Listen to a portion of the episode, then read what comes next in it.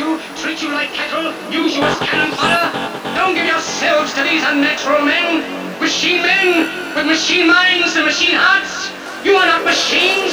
You are not cattle. You are men. You have the love of humanity in your hearts. You don't hate, only the unloved hate.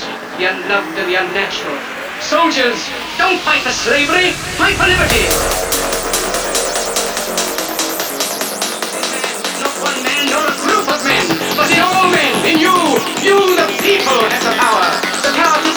The power to create happiness.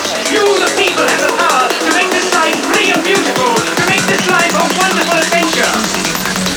Let us all unite! Let us fight for a new world!